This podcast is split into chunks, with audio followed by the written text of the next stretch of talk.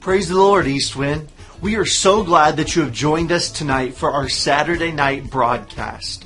And we're excited to share with you a message that Bishop Myers preached in 2014. It's a great message titled, Let's Nail It Down. And I know that you're going to be blessed. So why don't you just gather around and let's just see what God will do as He speaks into our lives through Bishop Myers tonight. I want you to look in James 1 8, and it's a very simple verse. And it simply says this a double minded man is unstable in all of his ways. Double minded man is unstable in all of his ways. James 1 8. If you have your Bibles, I want to turn there, you're welcome to do so. But I'm going to use this as a sort of a springboard text to talk to you here tonight about some things that I feel is very important in our walk with God. Because I honestly believe that as we serve the Lord, we have to come to the place where there are some things we simply settle in our minds and in our hearts if we're going to be the people of God and the child of God that God would have us to be. Some things you just gotta solve, you just gotta settle it down. You've gotta resolve this is the way it's gonna be with me as far as my walk with God. And I have chosen here a few subjects here that I'm going to point out to you. And if we can ever settle on these things, it will help us to someday walk streets of gold. If you will just settle some things in your heart that you are going to live by and you're going to do and you're going to walk with God and trust in His Word, uh, you'll hear the trumpet sound one day. Praise the Lord. If, if the Lord should tarry, uh, doesn't tarry, He should come. Uh, we'll hear the trumpet and the Lord, and we'll be taken up in the rapture when the Lord comes. Praise the Lord.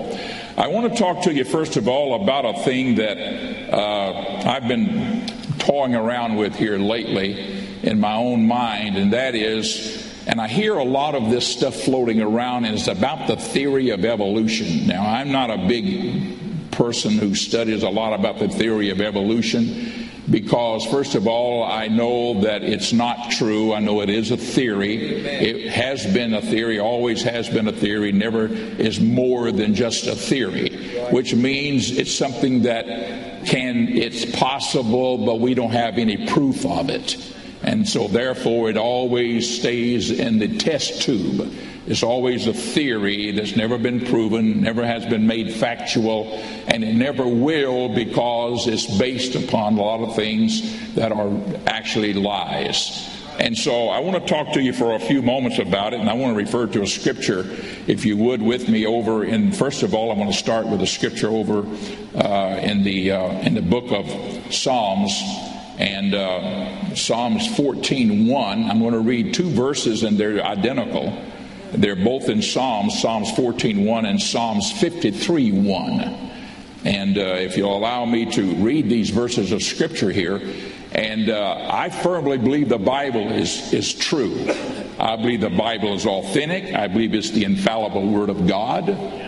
You know, I had a guy one time tell me, he said, Brother Myers, he says, the Bible is not true, it has errors in it. And I said, well, I may be some, maybe a little error here and there, but the translators themselves may have made. No, no, he says they made, for instance, he said, and this is what he said to me.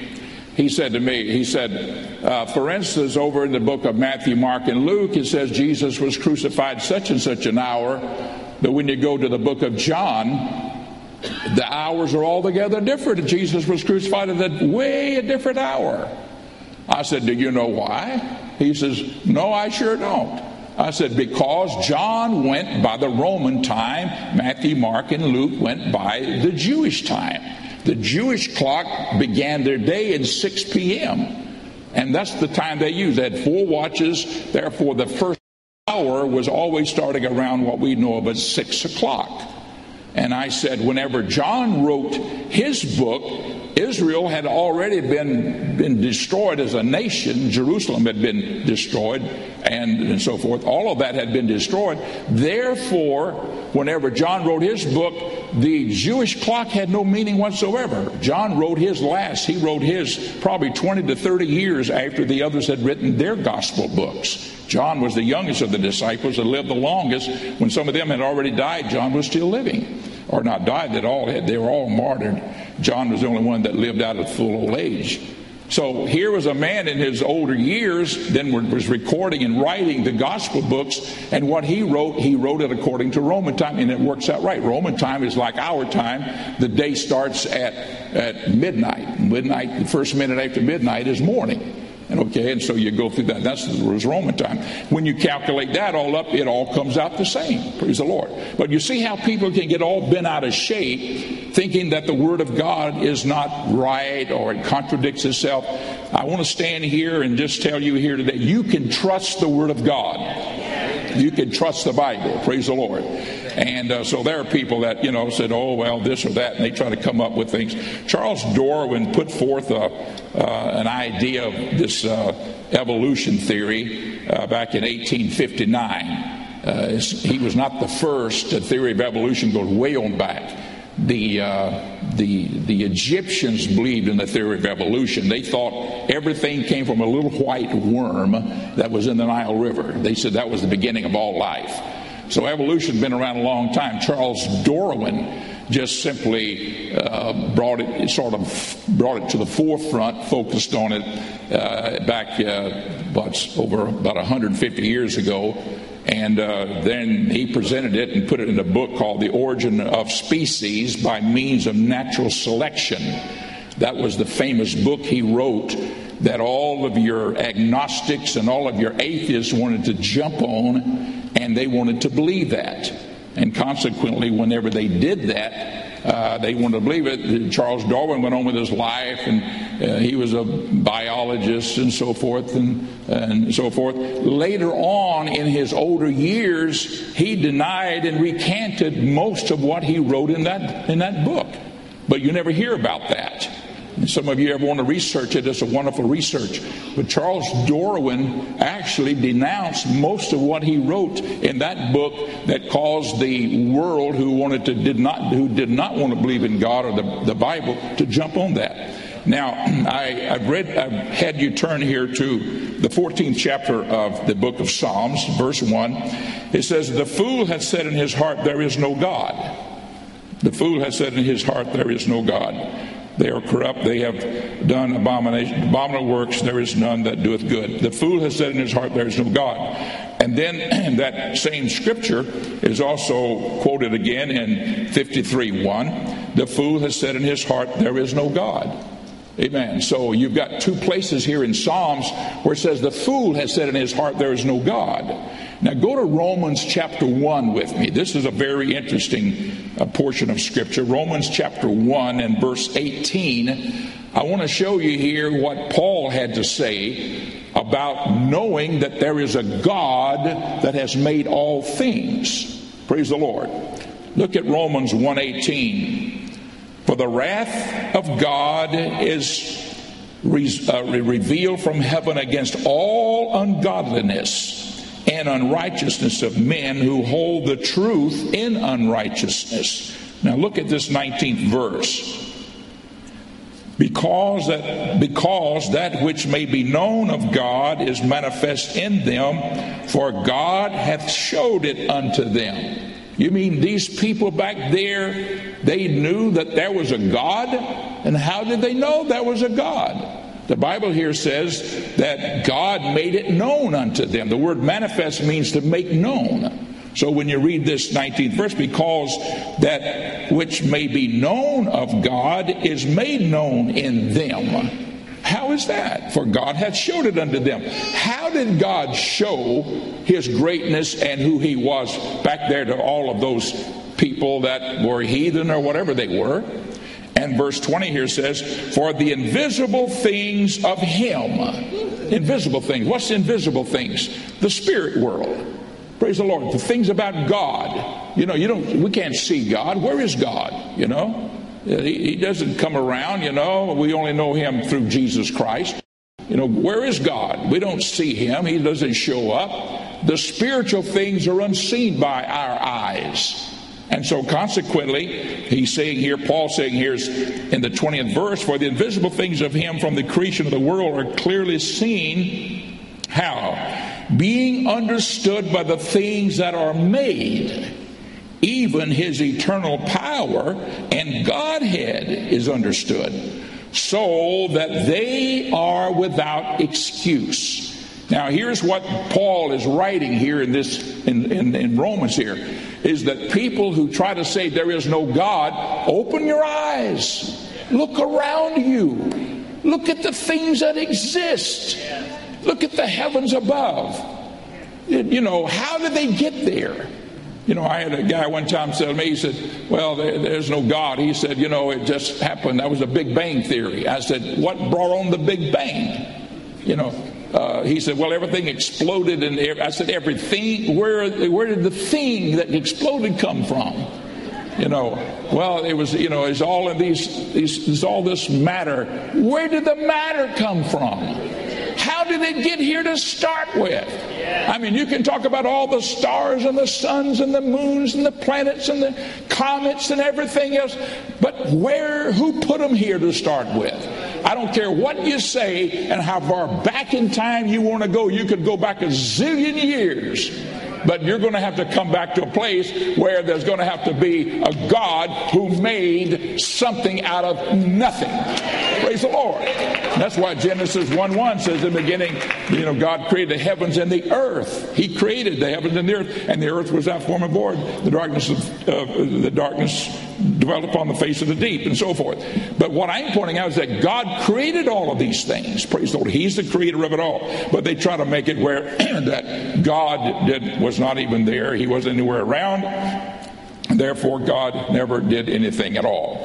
And so they come up with this thing here called the evolution. You know me. Uh, this is an interesting thing. Uh, how many of you are aware of the Earth bubble that they were going to send out of space and put it on maybe the moon? You know, many of you are aware of that Earth bubble? I see a few hands. All right.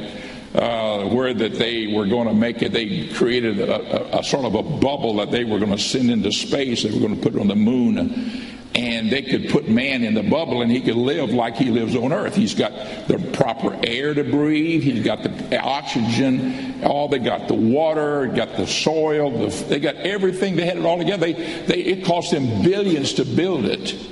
Do you know what they finally came to the conclusion of? It wouldn't work. You know why? There was no wind. You got to have wind for the plants to be able to, you know, to discard the seed. The, the, the, plants wouldn't grow. They had to have wind. They couldn't, they couldn't create wind. Well, duh, that's God that does all of that. God made this world perfect, folks.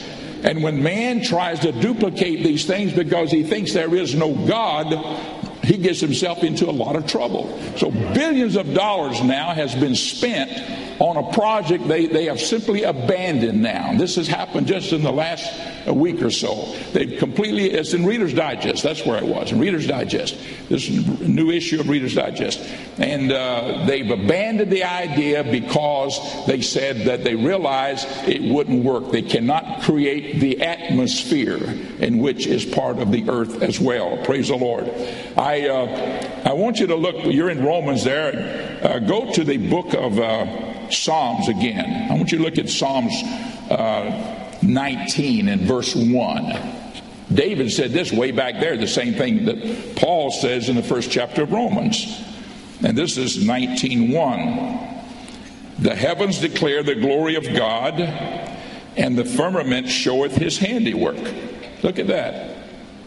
It says, The heavens declare the glory of God and the firmament showeth his handiwork. Day unto day uttereth speech. Look at, there's talking to us. Those things we look at them and they don't talk like we talk, but they're telling us this is the handiwork of God. There's a God behind those things, there's a God who made all of this. Man didn't evolve from a, a little old amoeba, you know, one cell little old thing that splits and then it splits again. That's not what man came from. These are theories that are crazy and wild, you know. Amen. I'm going to show you some things in a moment here. Day unto day uttereth speech, and night unto night showeth knowledge. There is no speech nor language where their voice is not heard. This is, we're talking about all the creations of God, not only in outer space, on this earth, things that are right here around us. You see, what man sometimes thinks is evolution is actually the wisdom of God that is in the DNA of a species of some type. It may be vegetation, it may be an animal of some type, but it's something that God has programmed in there. They look at it and they see a process developing and they say, oh, that species is reaching for higher ground. It's not reaching for higher ground, it's how God has programmed that species and put his wisdom there. I remember years ago, uh, my uh, children were little children. They were they were literal, literally children back then. And uh, we went to the Florida camp meeting in Ocala, and there was a little oak tree that probably wasn't in, any higher than that, the microphone standing over there, little oak tree. And lo and behold, in the middle of all of these children playing in this camp, going on everything, they discovered a little nest with a bird in it. And it had a little jaybird in it, a little blue jay, I mean, blue jay.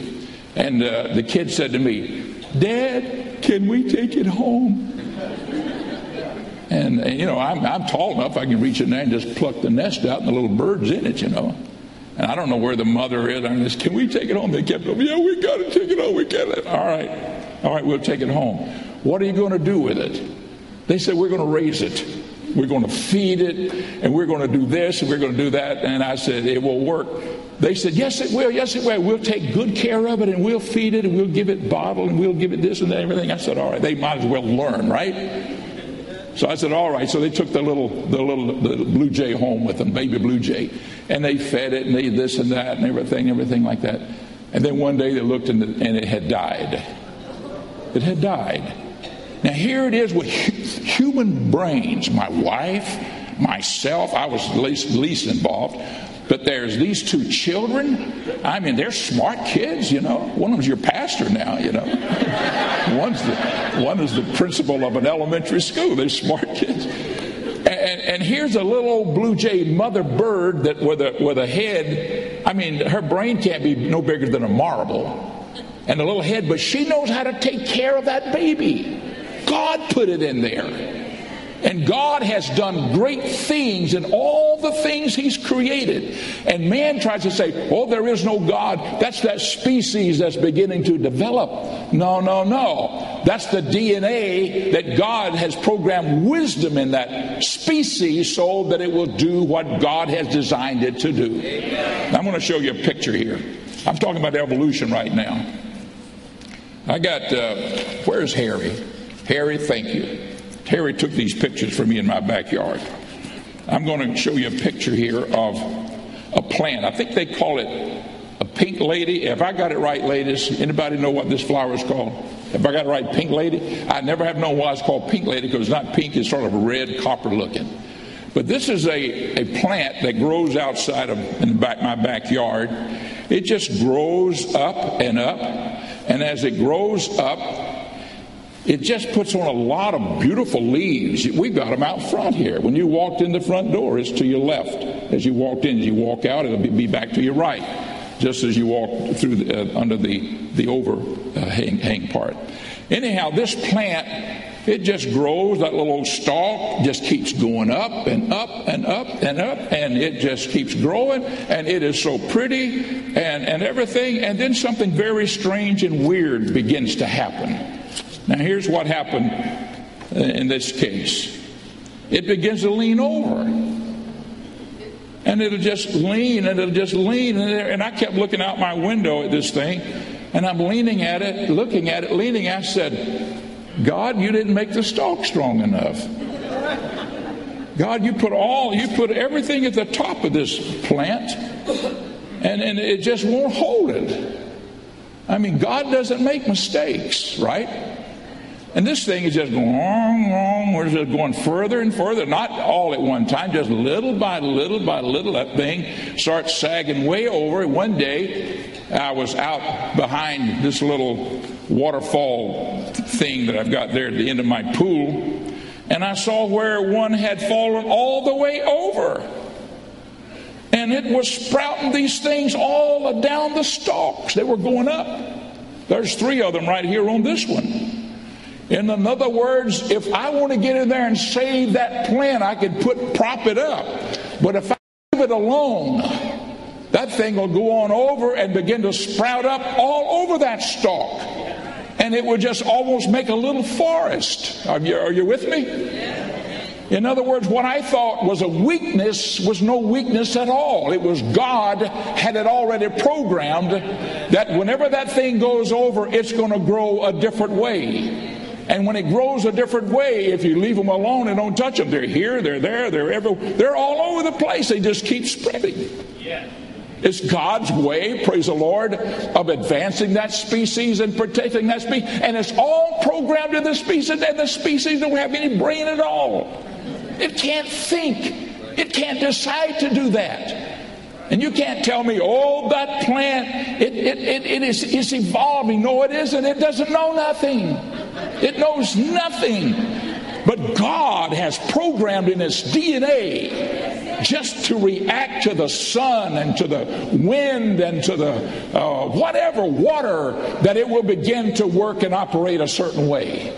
And the reason I'm telling you that, folks, is that if you can ever make up your mind, God, praise the Lord, is in control of everything. There is nothing that God is not in control of. Praise the Lord. With all these theories, and we read about them and we hear about them, let me take these off the screen. Oh, I'll just leave it there. I don't know if you can see that. I didn't realize. Anyhow, there's three of them. There's one way over here in the back, backside. But if we can just make up our mind, God, we are going to believe in you, we're going to trust in you, we're going to follow your word. We know that you do everything right and well. Praise the Lord. And whatever it is, Lord, if your word states and declares that you made the heavens and the earth, then so be it. Now, let me just give you a, let me give you some. I want you to go with me to the eighth chapter of the book of Genesis with me for a moment. I don't even have these in my notes, but I know it's there. Genesis 8. I want to show you something here. This is where Noah came out of the ark, and uh, the Lord was talking to him. And uh, Lord said, I'm going to make a covenant with you and, and everything that is, that's living. And uh, he says in the 22nd verse, this is the last verse in chapter 8 of, uh, of the book of the book of Genesis. This is all about Noah coming out of the ark now, and everything has been destroyed. And now the Lord has said to Noah, "Come on out of the ark," and everything. And look what he says in verse 22. And folks, if you've got your Bible, put a ring around this verse because it'll help you not to be fearful not to be scared, not to be upset when you hear all kinds of reports and stories coming across even our news, our major news networks. Now, here's what it says While the earth remaineth seed time and harvest, and cold and heat, and summer and winter and day and night shall not cease. That's why Jesus said, Let not your heart be troubled. Praise the Lord. You know, if you say, Oh, we're, we're fixing to go into a, a deep freeze, there's going to be an ice age coming. Or somebody else says, We're going to have, it's going to be, the, everything is warming up, everything's getting hot, too hot there's going to be a melting of all of the ice caps, and we're going to have floods, and the waters are going to come up, and, and everything. Move away from the coast of Florida. Forget all that stuff. You know why? Because it says here in the Bible, it says it in the book. Praise the Lord. That seed time and harvest and cold and heat and summer and winter and day and night shall not cease from there. I know there could be a tidal wave here or there. I know there could be a hurricane here or there. That could be a volcano eruption here and there. That's always been, always will be. Praise the Lord. But I want you to know that we don't have to live in fear that the world is somehow or another coming to its end. It is only as God has designed it. If you want to read about the end of the world, then read the book of Revelation. It's all in there. But it's God doing it. Praise the Lord. Now, I tell you all of that so that you understand here that I do not believe in this thing about evolution. There may be a little evolution of species, but that's only the wisdom of God within a species. That's the wisdom of God being manifested. Praise the Lord. Well, I don't know if, if, uh, if I got across to you on that, but nevertheless, here. Settle in your heart. Now, let's lay it down. I do not believe in evolution. I do not believe that things just evolved of itself, but that God was the creator of everything that exists and his word is true, and therefore I nail it down. So, let's nail it down. Amen. Praise God. All right, let me move on here now.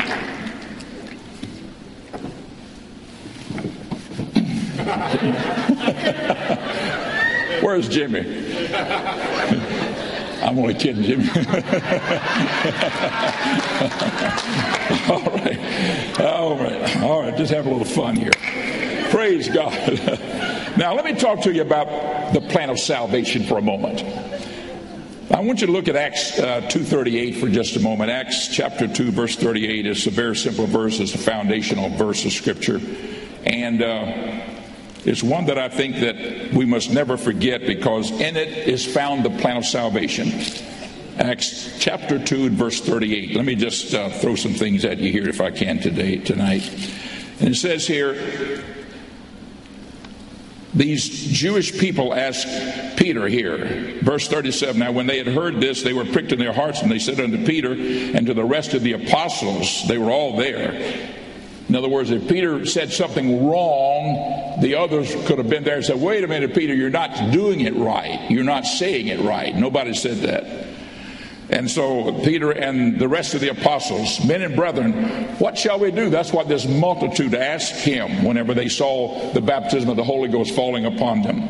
Look at verse 38. Then Peter said unto them, Repent and be baptized, every one of you, in the name of Jesus Christ for the remission of sins, and ye shall receive the gift of the Holy Ghost. Now, there's a plan of salvation. It's so very simple.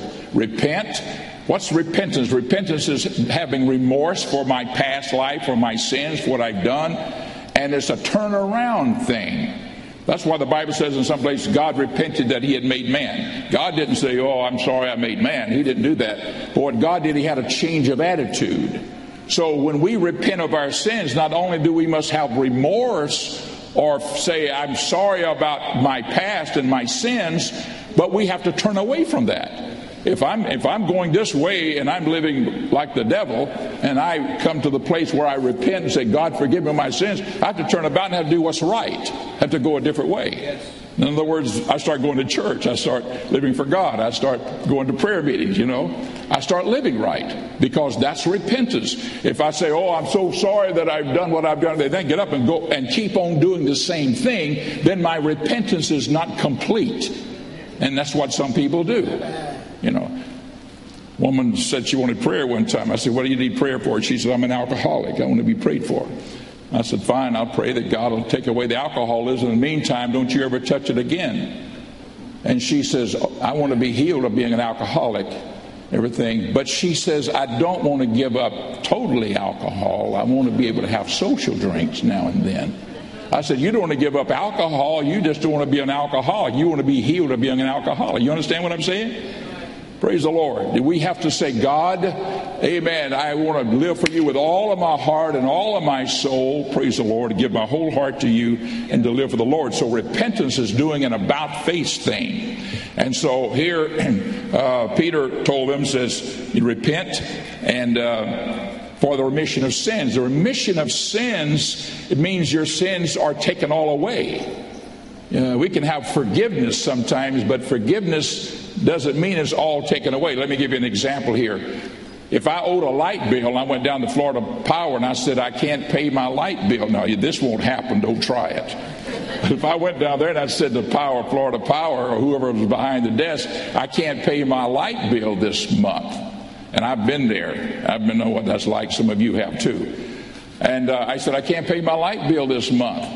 And they said, Oh, you're forgiven for paying it this month. Just pay it two months next month. Okay? And I say, all right, thanks. That's fine. They forgave me of not paying it this month.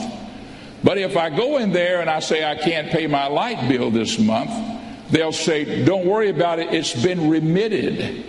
That means it's all done away with. You don't owe it.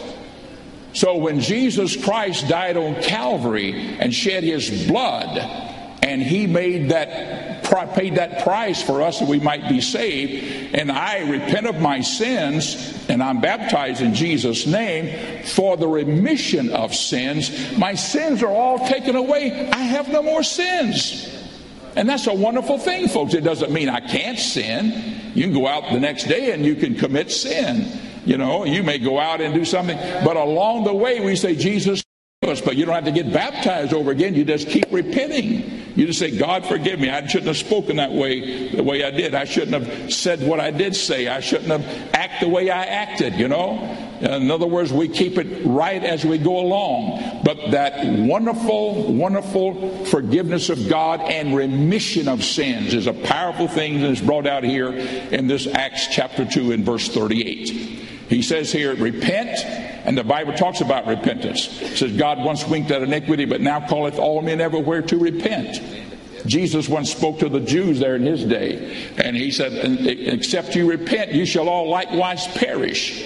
So repentance is essential. Jesus says it twice. Twice in one place. He says, he says, except you repent, you shall all likewise perish. And those who did not repent and turn to him, they did perish. That's exactly what did happen. And I'm just telling you here today that the Lord recalls upon us to repent. I don't care what your background, what it is, folks, you can be have been mean as a snake. But if you'll say, God, I'm so sorry about for what I've done, Jesus, I, have been a rascal. Please forgive me of my sins. Pour your heart out to God and fully repent and have the remorse in your heart that I've done what is wrong and say, I'm not ever going to do that again. I'm going to live a different life. I'm going to walk with God. The Lord will forgive you of your sins. Praise the Lord. And He wants you to be baptized in His name to have your sins washed away. Praise the Lord. Then the Bible says here in Acts 2.38, repent and be baptized every one of you in the name of the Lord Jesus Christ to be baptized in his name. There's a scripture over in the book of Revelation that says that we are we, our sins are washed away by the blood of Jesus Christ. When Paul was going to be baptized, the uh, Lord spoke to him and said, "Paul, arise and go into the into Damascus, and there'll be a man there to tell you what to do." Be, it was Ananias, and he said, "He'll tell you what you got to do." And he said, "Rise," and, and Ananias said to him, "Arise and be baptized." Washing away your sins. So when you're baptized in water, praise the Lord, your sins are washed away not by the water, but by the blood of Jesus Christ. Hallelujah. And it's for the remission of sins, that's when the blood is applied. So Jesus died on the cross, he shed his blood. Anybody can be saved. But in order to apply that, Praise the Lord. To apply that, I have to say, Jesus, forgive me, and we have to be baptized in the name of Jesus. Praise the Lord. And our sins are all washed away. In that Old Testament, when they came out of Egypt, and they were to leave the old Egypt behind, like you and I leave the world behind when we come to God. And they were to, to walk with the Lord from that point on. They killed the Passover lamb. Jesus Christ was the fulfillment of the Passover lamb. In fact, he was crucified the eve of the Passover. That's why John the Baptist said, Behold the Lamb of God that taketh away the sin of the world. So Jesus Christ was the fulfillment of the Passover lamb. Back then, they killed the Passover lamb. They took the blood of the lamb and they applied it to the doorposts of their house so the death angel would pass over that night. If they didn't, if the death angel saw the blood, then he passed over. In other words, he did not take the life of the oldest son in that family.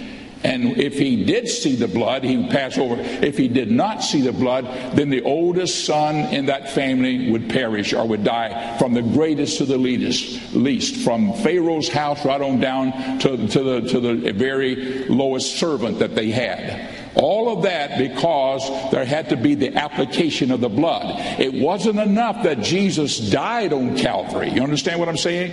It wasn't enough that he shed his blood. We have to apply the blood. We have to apply it, and it's applied in baptism. So I repent of my sins, praise the Lord. I am baptized in the precious and wonderful and lovely name of Jesus, hallelujah. And the blood of Jesus Christ washes away all of my sins. And folks, it'll give you a spring in your step, a joy in your heart.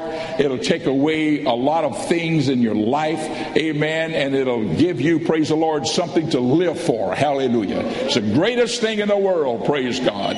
And the Lord says that this is what I have for my people and for anyone who wants to become a child of God. Now, those are things we have to nail down. We have to say, Lord, I believe your word. I believe your scripture. I believe it. Hallelujah. So, you know, I don't say, I know Matthew 28 19 says, Go get into all the world baptizing in the name of the Father, Son, the. I'll be honest with you. When I was first saved, when I was first saved, I was 16 years old. Man, that plagued me. I couldn't figure that out. I said, well, here's scriptures now. Here's Acts 2.38 that says, be baptized in Jesus' name. And then there's there's 8:16, Acts 8:16, that says that I must be baptized in Jesus' name. And then there's Acts uh, there's 1048 rather, that says I have to be baptized in Jesus' name. And then there's Acts 19:5 that says I should be baptized in Jesus' name baptized in Jesus' name. But why is Matthew 8, 19, uh, Matthew 28, 19 there? They say, you go, you know, we're baptizing in the name of the Father and the Son and the Holy Ghost. Man, I tell you what, that thing went around and around in my head. I just couldn't figure it out. I'd say to somebody, would you explain this to me? I was only 16 years old, just saved. I didn't hardly know my right hand from my left. And I said, Would you explain that to me? And they tut, and say, Okay, went this way and out this way. You know, that was it. It was just, I couldn't grasp it. And it wasn't out there. I guess I'm just a little bit dense. I don't know. I don't quite get it. So uh, I'd go uh, go a while, and so I'd say to somebody else, "Would you explain this verse of scripture to me?" And and they'd talk and explain blah blah blah blah, and I still couldn't grasp it. And one day I'd been praying about it, and I'd say, "God, you show me." And I was reading my Bible. I was just sitting there reading my Bible, and I read Matthew 28 19. That's why I like that, chat, that verse so much, because to me, it was like when God opened it all up. Praise the Lord. And uh, I read that. Go in all the world baptizing in the name. I said, the name. Of course, Jesus is the name. Praise the Lord. And then, you know, uh, Acts 4.12. There's no other name given under heaven whereby we must be saved than the name of Jesus. Praise the Lord. It's all in the name of Jesus. Everything's in the name of Jesus. The Lord said, everything you do, do all in the name of the Lord. Everything in the name of Jesus. Folks, there's so much power in the name of Jesus. We cast out devils in the name of Jesus. All of that, praise God, is all right there uh, in the scriptures. And so I, I, I came to realization the name of Jesus was what it was all about. And that's what Jesus was telling those disciples go into all the world baptizing in the name of the Father, the Son, the Holy Ghost. But they didn't baptize in titles, they baptized in the name of Jesus. Those disciples did that. So they obeyed. My question was, did they disobey Jesus? No. They obeyed him to the fullest. Hallelujah. So, what are you saying, Brother Myers? I'm saying, folks, when it comes to salvation, just nail it down. Praise the Lord. How you, should I be baptized? In the name of the Lord Jesus Christ. You know, this way, that way, that just nail it. I'm going to nail another one down here. Amen. I'm, I'm feeling good about this now. Praise God. Okay, I'm going to nail something else down here. Let's nail down repentance in Jesus' name baptism.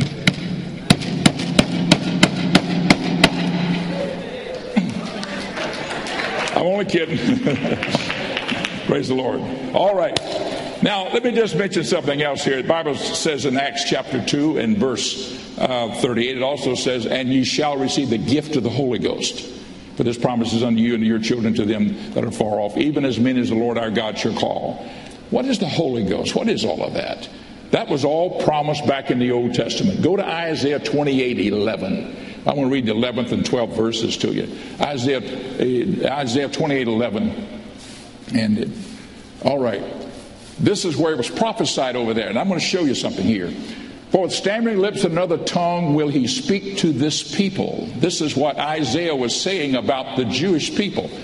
For with stammering lips and another tongue will he speak to this people. Go to verse 12. To whom he said, This is the rest wherewith you may cause the weary to rest. And this is the refreshing, yet they would not hear.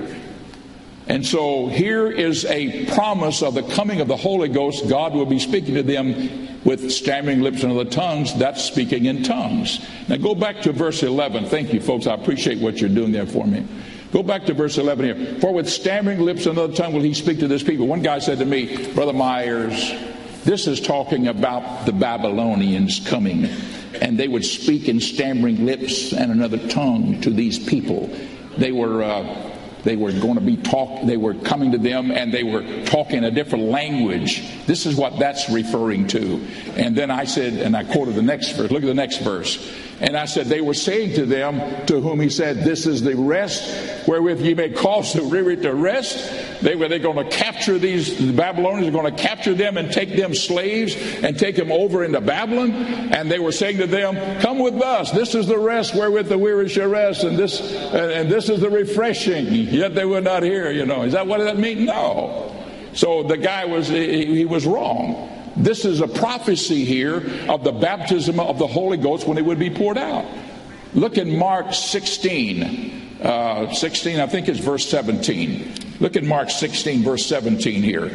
This is where the Lord's talking about uh, believers. He says, And these signs shall follow them that believe. Had a guy tell me one time, he said, All you got to do, Brother Myers, just believe on the Lord Jesus Christ and you're saved. Just believe. And I, and I said, fine. I said, uh, there's a verse in chapter 19 of the book of Acts where Paul found some people like that. And he said, Have you received the Holy Ghost since you believed? And they said, No, we don't know anything about that. I said, So I'm asking you, have you received the Holy Ghost since you believe? And he said, Well, I don't believe everybody has to receive the Holy Ghost. I said, Tell me, has, does anybody in your church have the Holy Ghost speaking in tongues? Do they? Does anybody? And he said, Well, no. I said, Well, the Bible says these signs shall follow them who believe. If you're saying that some do and some don't, there's got to be some that do. You know? But there never is, usually. I know there's some churches they say, we, anybody speaks in tongues, the ushers will see you out the door. That's right. I'm not giving you no stories here. Yet it's in the Bible. These signs shall follow them that believe in my name shall they cast out devils. They shall speak with new tongues. Amen. Praise the Lord. Somebody says, oh, that means that they'll not curse anymore. They'll just talk nice words. I said, no, no, no, no. Because it's fulfilled in Acts chapter 2 and verse 1. Look at, look at Acts chapter 2. Let's go to Acts 2 and verse 1. Let me read the first four verses to you here. Praise the Lord. Acts 2 and, and uh, 1 through 4. And when the day of Pentecost was fully come, they were all with one accord in one place.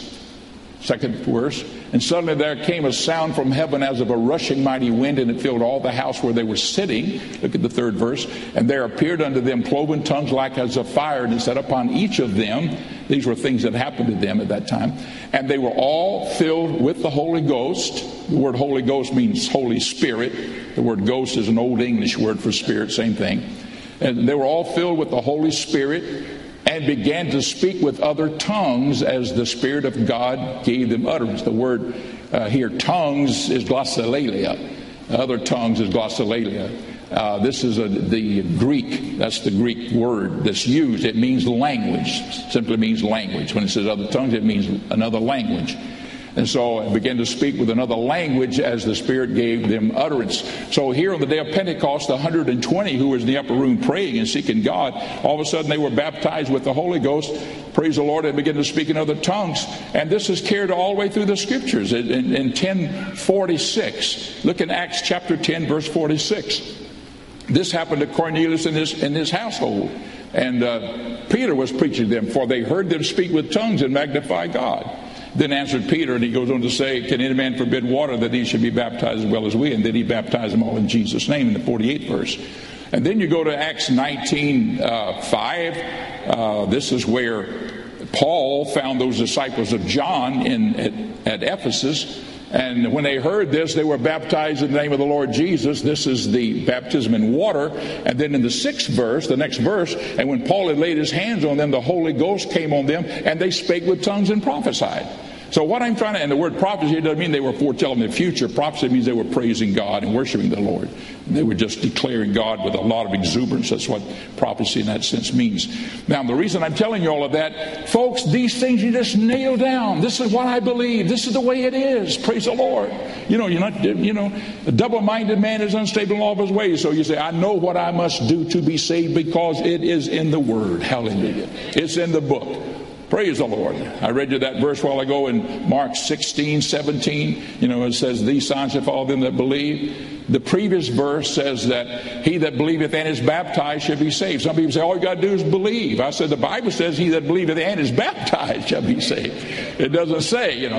You're saying he that believeth and is not baptized shall be saved. But the Bible says he that believeth and is baptized shall be saved. Here it is, he that believeth and is baptized shall be saved, but he that believeth not is damned. Amen. Because if you don't believe, baptism is nothing more than just getting wet. So let's nail down. Let's nail it down. Can we nail that one down? All right. Holy Ghost speaking in tongues. Nail it down. I believe it. It's settled in my heart. Praise the Lord. And that that does it. Let me talk to you about something else here. Uh, we got oh, we're moving along real good here. Uh, let me mention something else to you here. Holiness. Without holiness, no man shall see the Lord. Praise the Lord. Look in uh, Hebrews 12 14 with us, would you? Hebrews 12 14. I'll move very quickly here with these and then we're going to wrap this up. Hebrews 12 14.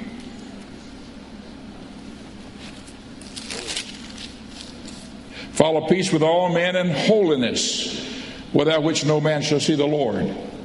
No man will see the Lord without holiness. Praise the Lord. Holiness is essential. I'm tying that in with scripture in Psalms, and this is found more than one place in Psalms, but I'm just reading the one. Psalms 29 2 Give unto the Lord the glory due unto his name. Worship the Lord in the beauty of holiness. Holiness, folks, is clean living. Holiness is spelled out in detail in a lot of things in the Word. There are holiness standards that women should live by. I won't go into detail on that tonight. We don't have the time for it. But there are holiness things that we do, how women dress, because, you know, women have to look godly and not look like a, a floozy, you know, oh, that's out here. You know, I'm not going to go any further with that, but you know what I'm talking about. Men, brethren, men, we have to be holy in our in our lives and everything we do, and even in the way we dress the way there's a lot of stuff going on now with some of these young people and the, the way they dress, the young guys. I mean, I think sometimes I look at them, I'm embarrassed by the way they dress. So I'm just saying that there is a right way to do these things. And you know what? We should do that. Follow holiness with all men. Praise the Lord. We should be holy in all. The Bible says, God said in one place, Be ye holy, for I am holy. The Lord requires of us to be holy. Without holiness, no man shall see the Lord. If we're not a holy people, we have to be clean. We have to be godly. We have to be, you know, we have to live for God. Don't be, don't be a swearer. Don't curse and do filthy stuff like that. Don't go and look at garbage and uh, guys. Don't go looking at porno I mean, shut. I have said it before. If you if you got a trouble with that, and you watching stuff on your television or your computer, what it is, take your best shotgun and take that thing out in the backyard and shoot it, and just destroy it, and say, I am just getting rid of this stuff out of my life. I know that's not uh, you know where it all, but you just do something. Praise the Lord to say, I'm getting rid of this stuff. Praise the Lord. If if porno is a problem in your life uh, with the computer or TV, never look at it again. Leave it alone. Just say, that's it. I don't think there's anything on TV, but I mean, if there is, I'm just saying here, these are things that we have to say, I'm not going to do that. I'm going to live for God. I'm going to serve the Lord. Praise the Lord. Because I want to be a holy man and a holy woman to serve the Lord. Praise God. So, with holiness, and I could go on and on, and I'm not going to because our time is limited, but let's nail down holiness. Amen. I don't wishy washy. I'm not going to be wishy washy in my life about holiness. There's some places I just don't go. There's some places I just don't go. And God's hand is on us when we are holy. There's some things I just don't say. There's some things I just don't do. There's some clothes I just don't wear. Praise the Lord. Hallelujah. I don't know. This I'm not. Well, I don't want to get into detail because I'm. I'll let your pastor deal with any of these these detailed things. But there's certain things you just say, Lord, this is what I am. This is the way I live, and I'm going to walk with you, and I'm going to serve you, and I'm going to live for you, God. Praise the Lord, and you nail it down in your life, and you say, Lord, I want to be a holy man or woman to walk with you and to serve you. Praise God. Hallelujah. Blessed be the name of Jesus. Can I mention another one here to you? Church attendance. Church attendance. Praise the Lord. Now look at Hebrews 10. You're right there. You were in Hebrews 11. Go to Hebrews 10 25. Just back it up. A couple of verses there. A couple of chapters, I mean. 1025. Let me read it to you. Most of you know it by heart. Not forsaking the assembling of ourselves together. Look at that. Not forsaking the assembling of ourselves it says in the first in the 24th verse, let us consider one another to provoke unto love and good works. And then it says 25, not forsaking the assembling of ourselves together. That's what we're doing here. We're assembled together. I'm going to go a little further with this. It says, not the assembling of ourselves together as the manner of some is. Because even in Paul's writings back then, there were some people that had quit going to church. And here's what Paul said as the manner of some is, but exhorting one another. And so much the more as we see the day approaching. And as we see the, the end of this, this era of time, of the church age, and the coming of the Lord being near at hand, and sin on the rampage as it is, how much more so should we be found in the house of God, living for God, serving the Lord, and walking with Him? Can I have you go to Romans chapter 10 with me and look at verse 13? Romans 10 13. Let me uh, have you look at this verse of Scripture with us. Now, here, church is so important, folks. I'm reading here verse uh, 10 13, and then I'm going to jump down here to 17 in a moment. But here it says in 10 13, it says, For whosoever shall call upon the name of the Lord shall be saved. How then shall they call on him in whom they have not believed? And how shall they believe in him of whom they have not heard? And how shall they hear without a preacher? All right? Now, look down in 17. I'm just saving time here. So then faith cometh by hearing, and hearing by the word of God. So when we go to church, the preacher preaches the word of God, and we hear that. And faith comes by hearing. It doesn't say seeing, it says hearing. So faith comes by hearing. And when I hear the preaching of the word or the teaching of the word, my faith is made stronger. That's why I have to go to church. And if you will purpose in your heart, God, I'm going to be in every service. You know, I'm going to be there every time, praise the Lord. I don't care what comes or goes. Sister Myers and I, for years, her, her parents used to come down, spend the winter in Florida. They spent nine months up in Massachusetts and three months down in Florida in the wintertime. And, and they would always arrive on Sunday. And that's about the way they figured it, I guess. And it was always either in the morning when we were fixing to go to church or in the evening when we were fixing to go to church. And we purposed a long time ago, they were not saved at that time. They, we purposed a long time ago that what we would do is simply say to them, you know, here's the house, make yourself comfortable, refrigerator, relax, anything you want to eat, help yourself. We're on our way to church. Now, company, some, if you live in Florida, sometimes company just sort of shows up at your doorstep sometimes. They're just, here we are, you know, we come to see you. Especially around January, February, March, something like that, you know. I don't know if it's as bad now as it used to be, but they used to do things like this. And people just show up, you know, relatives or whatever. We're here. How long are you going to be here for? Maybe a couple of weeks a week or a while. Some, you know, we'll just we're going to be in Disney World a while, but we'll be back, and we'll be over here a while, and we'll be back, you know, and all that kind of stuff. So you have to sort of feel like you've got to be sort of halfway entertaining them. But you make up your mind. Look, help yourself. But we're going to be in church. Come Wednesday night, we're in church. Come Sunday morning, we're in church. Come Sunday night, we're in church. Don't y'all go to church a lot? Yeah, but we enjoy it, praise the Lord, because our faith is made strong. And folks, when you go to church a lot, praise the Lord, you don't backslide in church. You know where people lose out with God? They lose out at social things, parties. You know, John the Baptist lost his head at a birthday party. He didn't lose his head in in a church service. Are you with me?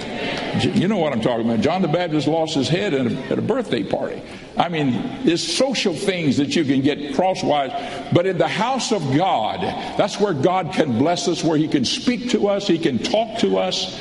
Praise the Lord. So you make up your mind, I'm going to go to church every time the church doors are open. I know that there are occasions. You just believe me, the pastor would be here tonight, but the doctor says no. He says, All right, all right, I'm going to follow orders. So he's not here tonight and everything, but he's under doctor's orders not to be here tonight. But I'm just saying here to you, make up your mind, I'm going to be in church every service, and you'll be amazed at how spiritually strong you will be and become. And so we nail it down. Everybody still with me? Nail it down. Praise God.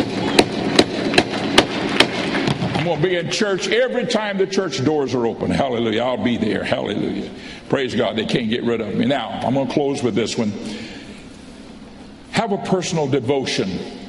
Develop that, folks. And nobody can, nobody sees you. Nobody knows that you do or don't. But develop a personal devotion time with God a time that you pray and a time that you read your Bible. When you pray, you talk to God. When you read your Bible, He talks to you. But have a time that you spend with the Lord. You know, we have to have times, you know, for our family. We got to have time with our children. We have to have time with our spouse. We got to have time for ourselves, with ourselves, just, you know, by ourselves, just a little quiet time. We have to have that. And then we have to have time also with God in which you just talk to God and you tell Him everything you want to tell Him. You tell him what's wrong, you tell him what's right. You tell him how much you love him and, and some things you haven't figured out yet. You know, you just talk to the Lord.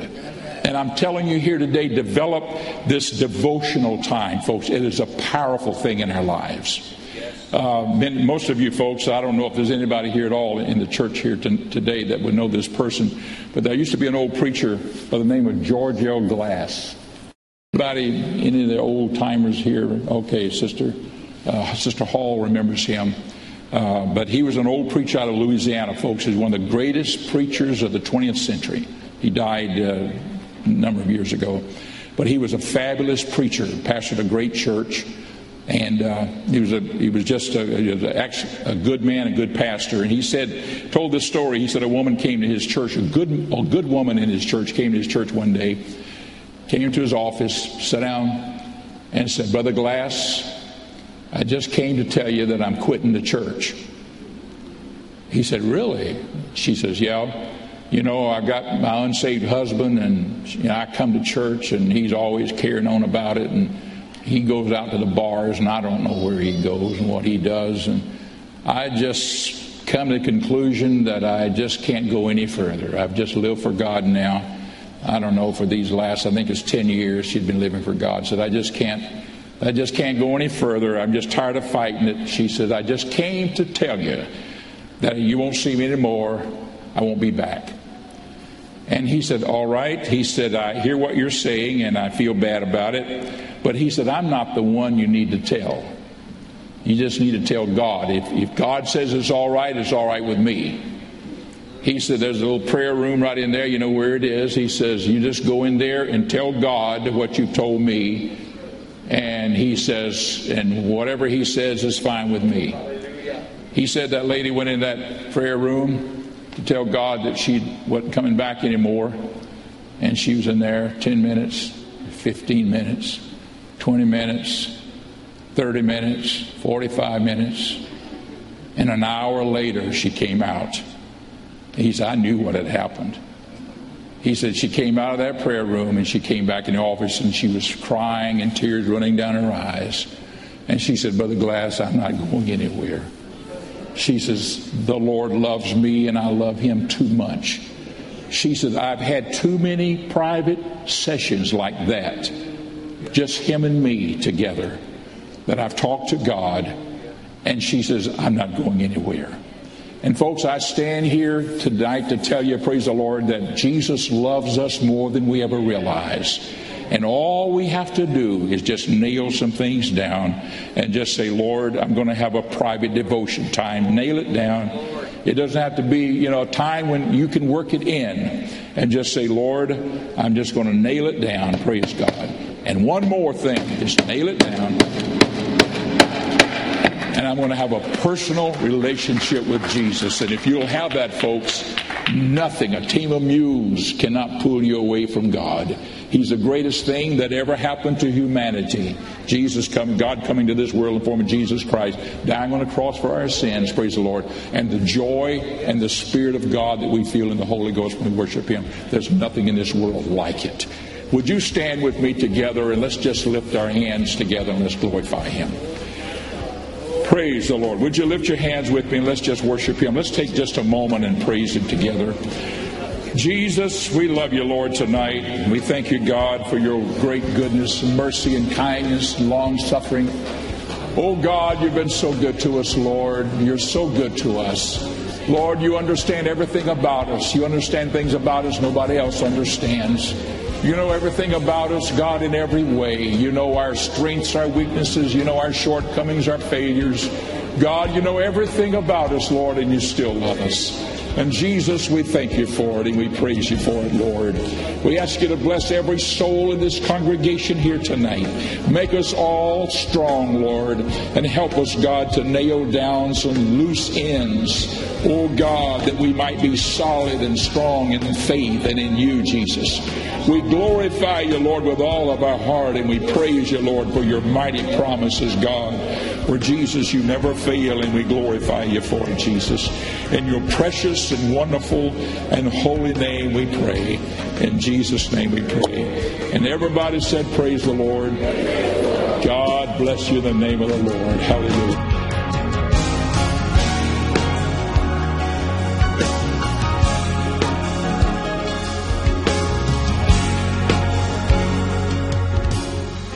Praise the Lord, everyone. I want to thank you for joining us here at East Wind Pentecostal Church. And we want you to know that if you'd like to be baptized in Jesus' name, we can do that for you today. We can do it here at the church. We have a baptismal here at the church. We'll even come to your home if you have a swimming pool. We can baptize you in your swimming pool. It's that important for us to help you to be baptized in Jesus' name. We also want you to know that if you'd like to learn more about the Word of God, more about the Bible, that we have experienced teachers that can come to your home, teach you a home Bible study. We can even do a video chat. Whatever works for you, we want you to know that we're here for you. Also, very important, if you need prayer, we have prayer teams that can come to your house, pray for you at your home, or you can even send in your prayer request here to the church. We just want you to know that we're here for you and that we want to do anything that we can to help you in these trying times with your walk with the Lord. You can visit us at www.eastwind.church, and our phone number is 321 723 2030. God bless.